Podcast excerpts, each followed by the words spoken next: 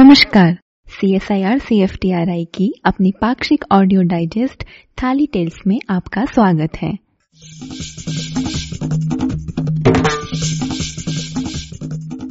तो लीजिए प्रस्तुत है भाग एक, अंक ग्यारह, छब्बीस जुलाई 2019 इस अंक में हम आपके लिए लेकर आए हैं नीरा। नारियल से बनाया जाने वाला एक अनूठा पेय। फर्मेंटेड, अर्थात किण्वित पदार्थों में कैसे जाने मादक पेय और पौष्टिक भोजन के बीच की सीमा।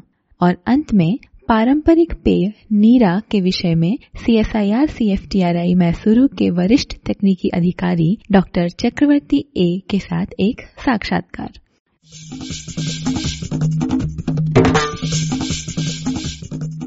नीरा, नारियल से उत्पन्न अनूठा पेय। नारियल हम भारतीयों के लिए किसी कल्प वृक्ष से कम नहीं, क्योंकि ऐसी कोई वस्तु नहीं जो हमें नारियल से ना मिलती हो। हमें नारियल से भोजन, ईंधन, औषधि, ओट पेय तेल, रेशा और इमारती लकड़ी प्राप्त होते हैं। इसके खाद्य मूल में भी विविधता है। इस श्रेणी में नारियल से उत्पन्न सोमरस यानी नीरा को हम कैसे भूल सकते हैं? नीरा एक मीठा रस है जो नारियल के पुष्प आवरण से निकलता है। हर नारियल के पेड़ में नर और मादा दोनों ही प्रकार के फूल होते हैं। ये बहुत ही नाजुक होते हैं, इसलिए इसका संरक्षण पत्तों के पुष्ट आवरण से किया जाता है, जिसे स्पेडिक्स यानी स्थूल मंजरी कहते हैं। स्पेडिक्स वास्तव में नारियल के पौधे का पुष्प वृंत यानी इन्फ्लोरेसेंस है। नीरा अपरिपक्व स्पेडिक्स से उत्पन्न मधुर रस है। नीरा को कल्प रस या पाम नेक्टर यानी ताड़ अमृत भी कहा जाता है। कन्नडा में इसे नीरा और तमिल में इसे पड़नीर कहते हैं। हालाँकि नारियल एकमात्र ऐसा वृक्ष नहीं है जिससे नीरा मिलता है। पर हमारे देश में नीरा का उत्पादन नारियल या ताड़ के पेड़ से ही किया जाता है। ताज़ा नीरा एक मीठा पेय होता है। आमतौर पर सूर्योदय से पहले ही उसे पेड़ से निकाला जाता है। ताज़ा नीरा रंग में हल्का सुनहरा और स्वाद में हल्का क्षारीय, यानी एल्कलाइन होता है। पर सूर्योदय के कुछ घंटों बाद ही नीरा किन्वित, यानी फर्मेंट हो, कड़वी ताड़ी या टोडी में परिवर्तित हो जाती है। ताड़ी में परिवर्तित होने पर उसका पीएच सात से गिरकर छह के आसपास हो जाता है। नीरा कई राष्ट्रों का पसंदीदा पेय है। Bharat, Sri Lanka, Africa, Malaysia, Indonesia, Thailand और म्यांमार में बड़ी मात्रा में इसका उपभोग होता है। टैपिंग द्वारा नारियल के पेड़ से नीरा निकालना काफ़ी पुरानी परंपरा है। टैपिंग के कई विभिन्न प्रकार अलग अलग देशों में नीरा निकालने के लिए उपयोग किए जाते हैं, पर उन सब की मूल संकल्पना एक ही होती है। इसका चयन स्पेडिक्स के तले की फुलावट से किया जाता है। आमतौर पर नीरा दिन में दो बार निकाला जाता है, सूर्योदय से पहले और सूर्यास्त के बाद। नीरा कल्प वृक्ष रूपी नारियल का सबसे बहुमुखी उत्पाद है। यह केवल एक पोषक पेय नहीं, बल्कि अधिक मूल्यवान रस, शहद, शक्कर और गुड़ का उत्तम स्रोत है। यह एक प्रकार की प्राकृतिक शक्कर है, जो कि खनिज पदार्थ अमीनो एसिड्स विटामिन और एंटीऑक्सीडेंट से युक्त है। भारत के अतिरिक्त वे सभी देश जो नारियल की खेती करते हैं, वे सभी नीरा का भी उत्पादन करते हैं। इसका मूल कारण है जानकारी की कमी। नीरा का उत्पाद और उसकी प्रकृति। मौसम, पेड़ों, स्पेडिक्स और खेती की परिस्थितियों के अनुसार बदलती रहती है। प्रायः नीरा को केवल तीन महीने के लिए टैप किया जाता है, जिसके बाद पेड़ को जीर्णोद्धार के लिए छोड़ दिया जाता है। श्रीलंका में नीरा को आठ महीनों तक निकाला जाता है, जिसका अर्थ यह है कि पेड़ को केवल चार ही महीने का आराम मिलता है। टैपिंग की शुरुआत के बाद अधिकतम नीरा लगभग तीन महीने तक प्राप्त होता है। भारत में एक पेड़ के एक स्पेडिक से प्रति माह 18 लीटर नीरा प्राप्त होता है। एक पेड़ से औसतन प्रतिदिन डेढ़ से दो लीटर नीरा प्राप्त होता है। फिलीपींस में एक स्वस्थ पेड़ प्रतिवर्ष लगभग 400 लीटर, जी हाँ 400 लीटर नीरा का उत्पाद करता है। तो आखिर कौन सा मौसम या समय सबसे उत्तम है? खैर, सभी ही मौसम सही है। नीरा को पूरे साल भर कभी भी टैप किया जा सकता है। पर नीरा का उत्पाद किसी किसी समय अन्य मौसम की तुलना में कुछ अधिक होता है। भारत में नीरा निकालने की दो मुख्य कालावधि होती है। पहले है सूखी कालावधि या नवंबर से मार्च और दूसरी है नम कालावधि यानी अप्रैल से अक्टूबर। हालाँकि सूखी कालावधि में बहाव की कमी हो जाती है, यानी नीरा उत्पाद गर्मी की अपेक्षा शीत ऋतु में अधिक होता है।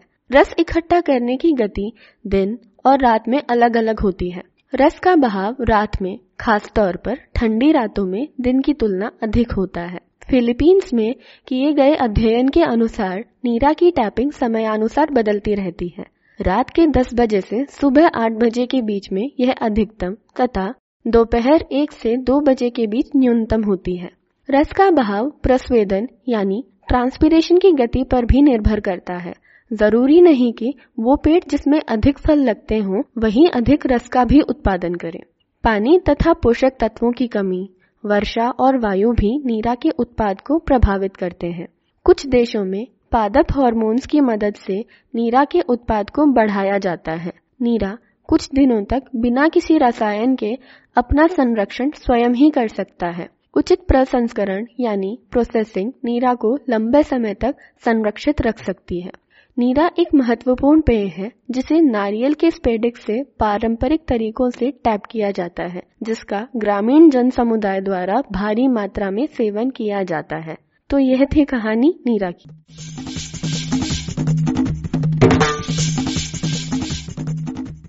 किण्वित पदार्थों में कैसे जाने मादक पेय और पौष्टिक भोजन के बीच की सीमा?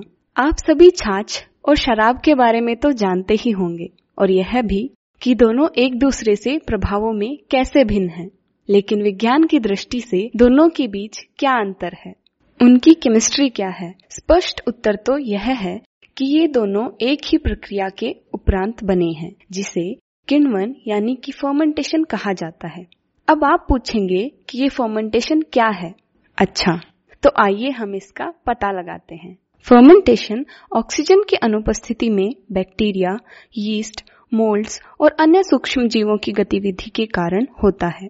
इस प्रक्रिया के दौरान शुगर या कार्बोहाइड्रेट ऊर्जा में परिवर्तित हो जाते हैं।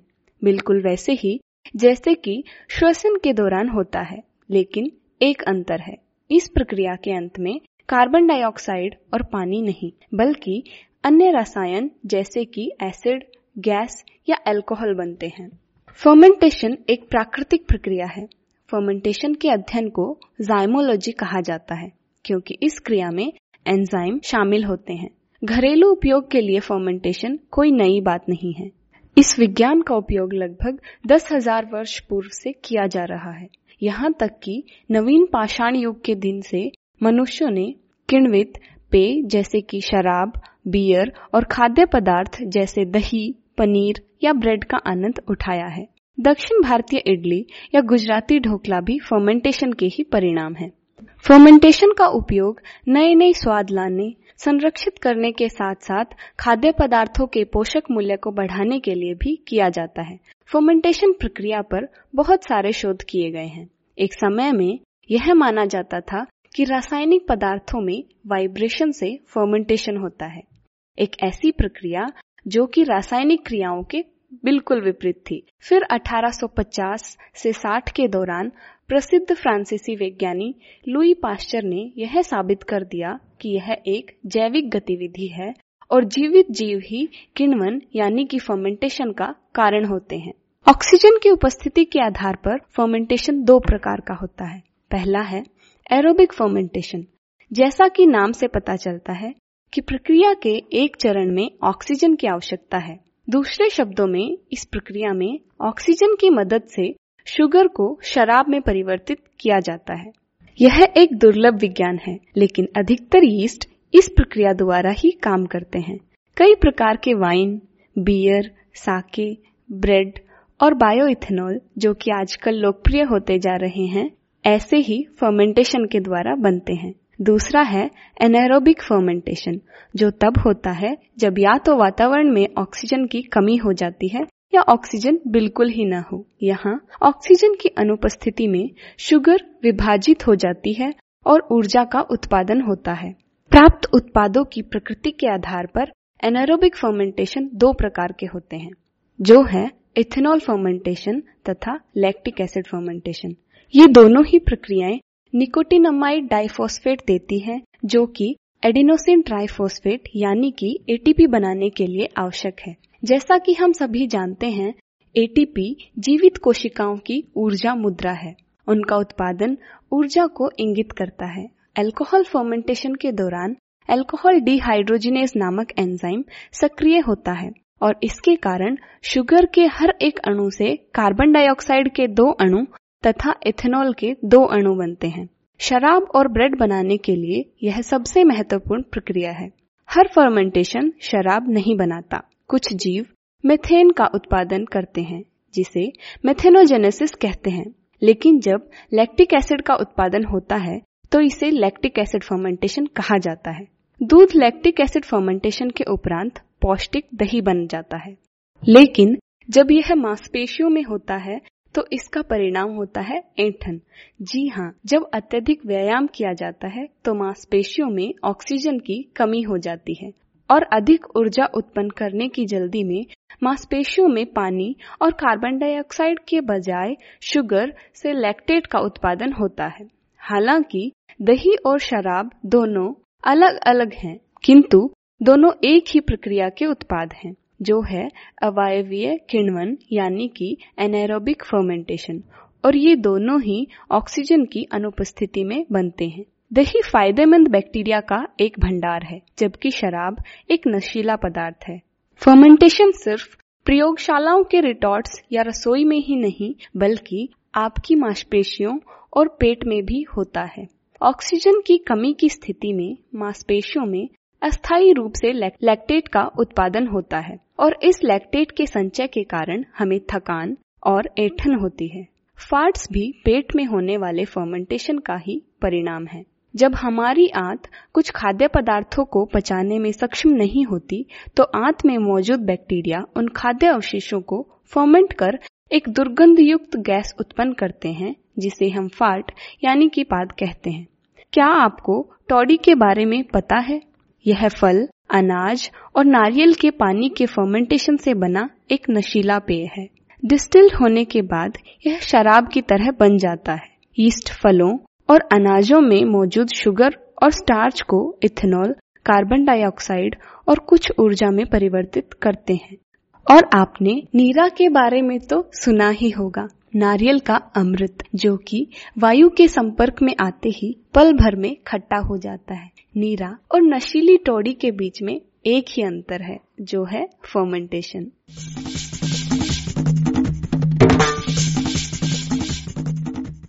नीरा नीरा नारियल के पेड़, पामेरा पाम और खजूर से निकलने वाला एक प्राकृतिक रस है। यह सभी आवश्यक पोषक तत्वों, खनिजों और विटामिन में समृद्ध है और इसलिए इसे एक पौष्टिक पेय माना जाता है। Potassium, magnesium, iron, calcium, zinc और फास्फोरस से समृद्ध होने के कारण यह अधिक प्रसिद्ध है। नीरा को ताड़ अमृत भी कहा जाता है और यह एक मीठा पेय है। दुनिया भर के ज़्यादातर देशों जैसे Africa, Bharat, Sri Lanka, Indonesia, Malaysia, Thailand और म्यांमार इत्यादि में इसको पिया जाता है। ये पामेरा पाम, नारियल और दूसरे ताड़ वृक्षों से टैपिंग विधि द्वारा प्राप्त किया जाने वाला एक बहुत ही स्वास्थ्यप्रद और गैर मादक पेय है। भारत नारियल का सबसे बड़ा उत्पादक है और इसलिए नीरा उत्पादन के लिए यहाँ अधिकतर नारियल के पेड़ का ही उपयोग किया जाता है। नीरा नारियल से निर्मित महत्वपूर्ण स्वास्थ्य पेय है। इसकी मार्केटिंग खाद्य संरक्षण प्रौद्योगिकियों में प्रगति के साथ बढ़ रही है। लेकिन व्यापार में इस पेय की कम शेल्फ लाइफ एक गंभीर समस्या है। हम इसे लंबे समय तक कैसे संरक्षित रख सकते हैं?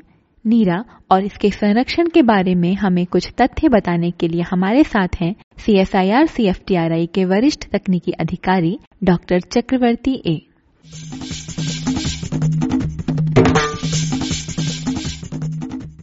नीरा को लंबे समय तक क्यों नहीं रखा जा सकता? नीरा टैपिंग और स्टोरेज के समय मीठे रस में खमीर और बैक्टीरिया जैसे सूक्ष्म जीवों की मौजूदगी किण्वन या फर्मेंटेशन को सक्रिय करती है, जिसके परिणाम स्वरूप इथेल अल्कोहल का उत्पादन होता है। टैपिंग और स्टोरेज के समय मीठे रस में खमीर और बैक्टीरिया जैसे सूक्ष्म जीवों की मौजूदगी से किण्वन को सक्रिय करती है, जिसके परिणाम स्वरूप इथेल अल्कोहल का उत्पादन होता है।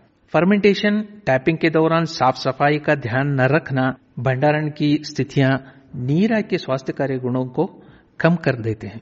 चूँकि नीरा, शर्करा, एंजाइम और अन्य पोषक तत्वों से भरपूर होता है, इसलिए वायुमंडल के संपर्क में आने पर ब्राउनिंग और माइक्रोबियल किण्वन बहुत तेज हो जाता है और यह पेय खट्टा हो जाता है, जिसे कहा जाता है ताड़ी या एक मादक पेय टैपिंग के बाद नीरा कितने समय तक अच्छी स्थिति में रहता है? टैपिंग के दौरान फर्मेंटेशन को रोकने के लिए पारंपरिक रूप से अधिकतर कैल्शियम हाइड्रोक्साइड या चूने का उपयोग किया जाता है। वैकल्पिक रूप से आजकल एएफएस मतलब एंटी फर्मेंटेशन सोल्यूशन का उपयोग टेपिंग के दौरान फर्मेंटेशन रहित नीरा एकत्र करने के लिए किया जाता है।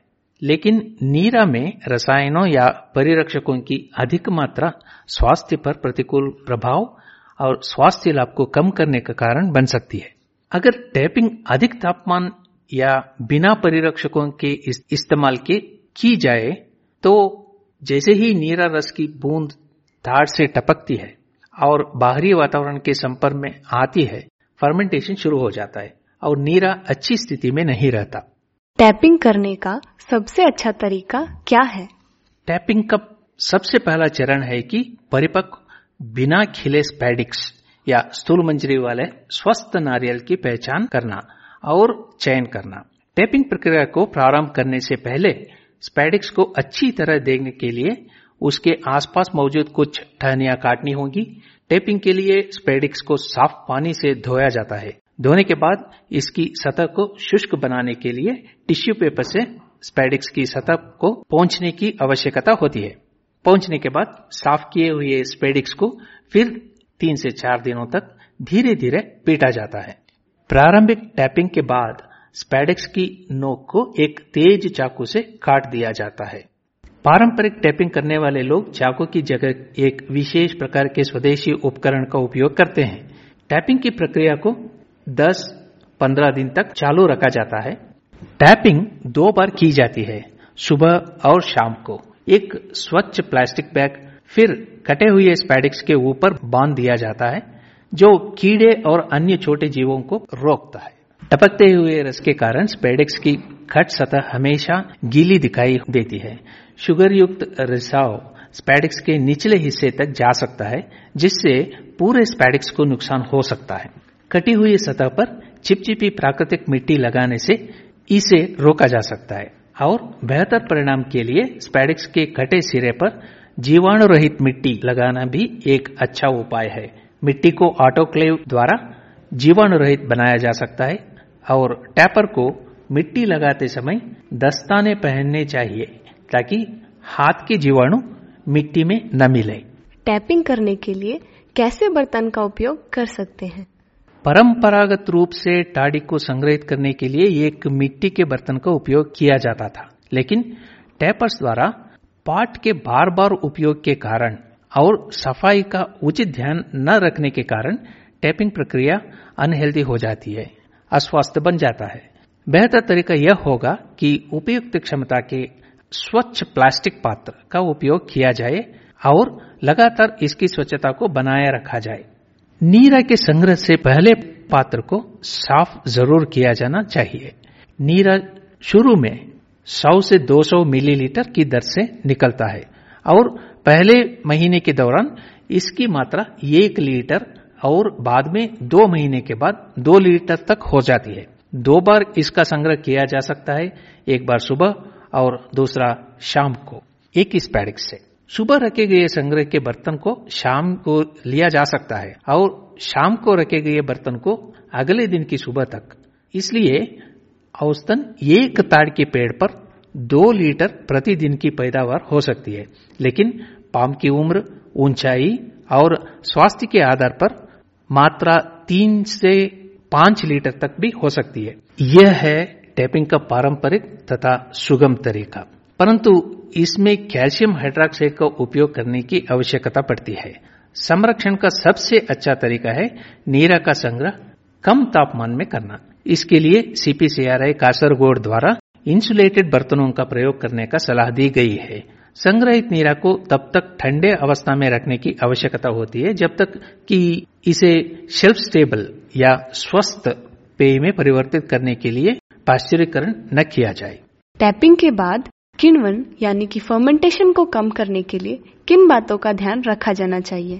सबसे अच्छा तरीका है भली भांति फिल्ट्रेशन करना। इसके बाद पैस्चराइजेशन और बॉटलिंग से शेल्फ लाइफ को दो से चार महीने तक बढ़ाया जा सकता है। इसके अलावा सही तरीके से किए जाए फिल्ट्रेशन के बाद कम तापमान में भंडारण, यानी चार डिग्री सेल्सियस से कम तापमान से करने से 24 या 36 घंटे तक की शेल्फ लाइफ प्राप्त की जा सकती सभी सफ़ाई संबंधी बातों का ध्यान रखते हुए बनाए गए नीरा को गाढ़ा करके संरक्षित किया जा सकता है। इस तरह नीरा की शेल्फ लाइफ छह महीने तक के लिए बढ़ाई जा सकती है।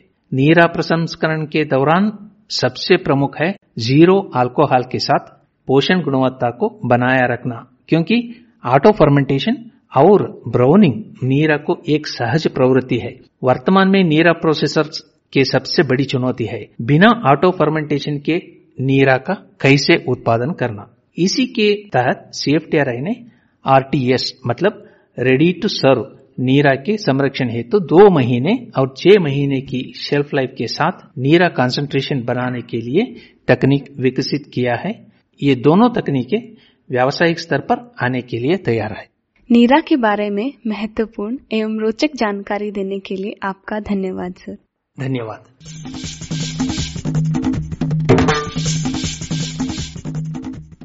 तो दोस्तों यह था इस पखवाड़े का थाली टेल्स आशा है आप सभी को यह पसंद आया होगा। इसकी पटकथा लिखी है श्री कोलेगल शर्मा एवं मदलाम्बिका ने। इसका हिंदी अनुवाद कर अपनी आवाज़ दी है प्रतिभा सिंह एवं वंदना पद्मनाभन ने। यूट्यूब तथा संगीत के लिए श्री शिव गणेश के प्रति हमारा आभार।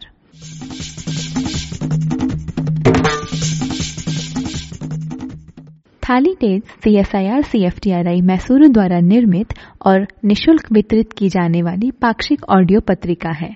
आप थाली टेल्स को किसी के साथ भी साझा कर सकते हैं। श्रोतागण, खाद्य तथा इससे जुड़े मुद्दों पर अपने प्रश्न एवं सुझाव व्हाट्सएप के माध्यम से सीधा नौ चार चार नौ एक दो शून्य छ एक आठ पर भेज सकते हैं, या सोमवार से शुक्रवार तक शून्य आठ दो एक दो पाँच एक पाँच नौ एक शून्य पर कॉल भी कर सकते हैं। थाली टेल्स के आगामी अंकों में आपके प्रश्नों के उत्तर देने का पूरा प्रयास किया जाएगा। साथ ही आपको बताना चाहेंगे कि थाली टेल्स अब एप्पल पॉड गूगल पॉडकास्ट और एंकर पर भी उपलब्ध है। साझा करने के लिए दिए गए लिंक का उपयोग करें। अगले अंक तक के लिए आपसे विदा लेंगे। नमस्कार।